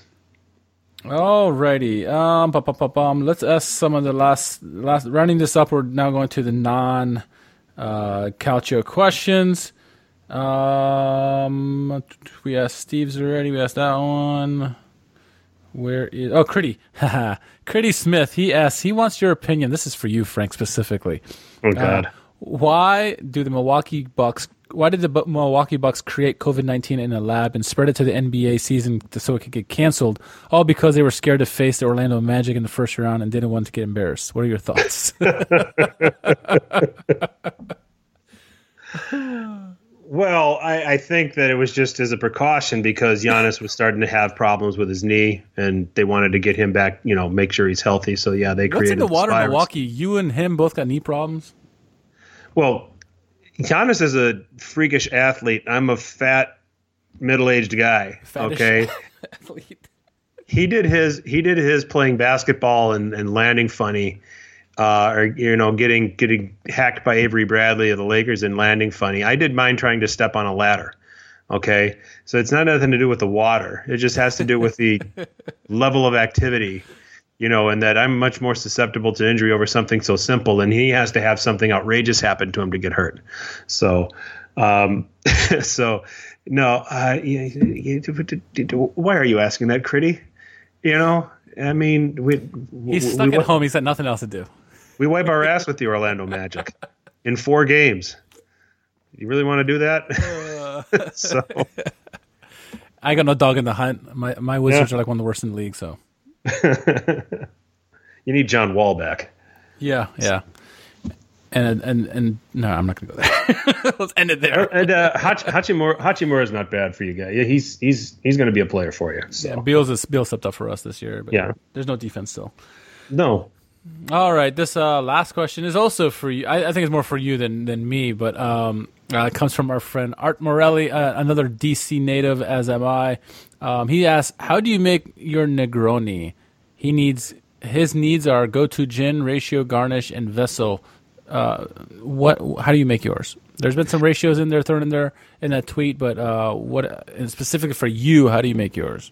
Oh, I mean, I, I, I don't. I, crazy enough, I don't make many Negroni, uh, but when I do, one to one to one, uh, gin, sweet vermouth, Campari, uh, okay. and I prefer Tanqueray. Um, I, I think that Derek had a, a gin out there that he said that he preferred for his. Yeah. Uh, I can't remember what it was called. Uh, I can't. I don't have it available to me right off the bat, right offhand. But um, and then a, a Monkey Forty Seven. That's what's that's his gin, and I, I, guess that's fine. I've never had it before. Um, but uh, a sweet vermouth and then Campari. Uh, you know, like I said, one to one to one. Orange slice is fine on ice, obviously, and then it's just a rocks glass. I mean, it's don't. I mean, you don't have to go crazy, it, at least in my opinion. Uh, but you know, I think it's it's all it's all in what you put in and how you ratio it, and, and, and some of the things we talked about. Not that's about it. So, not a drink I often go to, but that's that's how I would do it when I do. So when I've had it, my uh, local bartender would make it for me. So that's uh, that's all I can contribute to that conversation. I'm more of a uh, bourbon guy. If you want to talk about some bourbon drinks, I can, we can Same. talk about that. But um, Same. yeah, not so have much. you had any? Have you had any during this uh, during this during this quarantine? Uh, I've had some uh, whiskey or bourbon and cokes. Uh, some whiskey straight up, uh, bourbon straight up, um, but not much. Not much, honestly. I, I've I've actually drank very little during this time, just because. Oh, good for you. Yeah, not not intentionally, just you know, tired early and stuff like that. So. Sure. Now, Elijah Craig's great with Coke. I found that out. Yeah, it is. Yeah. Um, uh, you see, and you- and you've got different whiskeys, and I mean, we know because we've we've we've morphed this into bourbons, and I've I've I've shared my some of my bourbon collection. this is our show. This is our show. Okay, we can do what we want. Sure, sure. We're not making Negroni that often. We should talk about what we really like. Um, but no, it was a great question, Art. Thank you, and that was my answer. Um, you know, uh, I there's not many that I have neat. Very rarely will I have one neat. Um, Oh, really? yeah. Uh, uh, Willet is one that I'll have neat. Uh, Angel's Envy I'll have neat. Basil Hayden's I'll have neat. Um, but generally I'll generally I'll have I'll have it straight on ice. Um, and then if I'm mixing, it's you know with Coke, it's Elijah Craig. Um, sometimes Maker's Mark. Um, Yeah. Bulleit's great with Seven Up. Um, and then uh, you know after that, you know after after after that, you just you you you want to enjoy the you just want to enjoy the bourbon itself. A lot of the stuff I have, I just want to enjoy the bourbon itself, and I want to really mix it with anything. And you just go easy on the ice, so I don't cut into the bourbon too much. So Yeah. um, I drink know, a lot. I drink a lot neat. Um, I'll do it on the rocks as well, or mix it with you know uh, Coke or, or ginger ale. But yeah, I, I have no problem drinking with uh, just sipping it with um, uh, neat because it's it, it's yeah, uh, and it, it- that can be Jack Daniels or it could be something really good. I mean, it could be whatever. I have Yep. yeah, I just I enjoy it. I enjoy it like that. Yep, My for wife sure. thinks I'm crazy, but whatever. I need something. Yeah, yeah, you do, you do, you do. And if it's and and I'm at the I'm at the point in my life where I only need to, you know, when I'm home, I only need to have just one. So yeah, yeah, yeah. just relaxes me and can go right to sleep. So and don't hate me, but I've I've actually been uh, during during this COVID nineteen thing. The mo- thing I've drank the most actually has been um, um, hard cider or uh, cider cider. I've drank a lot of cider. What was it? Um, oh, what's the famous one? Magners, No, it's another one. Uh, Strongbow. Strongbow. I've drank a lot of Strongbow Okay, lately. It just tastes right. I'm like, all right, all I need is one. You know, just, that's all I need. there's no shame in that. No All shame right, in that. that is. No shame in that at all. I'm not being I'm not being sarcastic either. So um, no shame in that at all. I haven't I have enjoyed a Magners or two in my time. So um, so that's it. We'll put a bow on this edition of Serie A Sit Down. Thank you all for all of your questions. Uh, time to shameless plug, Richard. Have at it. Yeah, uh, make sure you uh, not only obviously follow us on here on, on all the social medias, but uh, follow us on YouTube. Uh, we're trying to you know get as much content as we can out there. It's, it's obviously difficult with uh, being at home and trying to be creative, but uh, we just had a, we just released a, a, a new vlog series, I guess if you want to call it.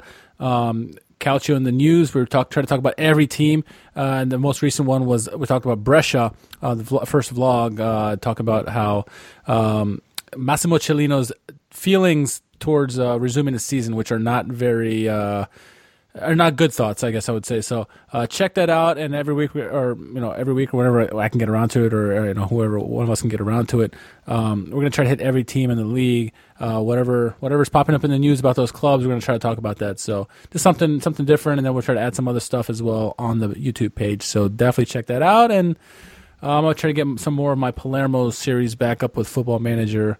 Uh, trying to get them back to Serie A. We're in Serie B right now, so it's we're getting there. moving on up. so very nice, very nice. Uh, I'm at FTC underscore 21. Um, check me out there on Twitter. Give me a follow. Um, I like getting into the banter. Just and uh, during this time of uh, no calcio, a lot of the calcio heads are just getting together and talking a lot about random things, and I, I think it it can get mildly entertaining too. So. Um, so definitely check all that out. Serie A Sit Downs available on Apple Podcasts and SoundCloud. We have our own channels there. Uh, also available on Stitcher, Spotify, just about anywhere uh, podcasts can be found. You can find us, uh, as Richard alluded to, our YouTube channel, Serie A Sit Down. Check that out. Follow us at Serie A Sit Down on Twitter or Instagram. We're also on Facebook. Uh, so plenty of vehicles for you to work with via the social media route. Uh, give us a follow, check us out. Questions, uh, comments, suggestions for future podcasts, we're all ears. Let us know. Uh, so, again, thank you guys uh, for all of the questions. Thank you for taking the time to listen to us. Hopefully, the some of the banter and some of the questions that we're answering are giving everybody some relief during this time. And, you know, the calcio's coming, the calcio will come back, hopefully.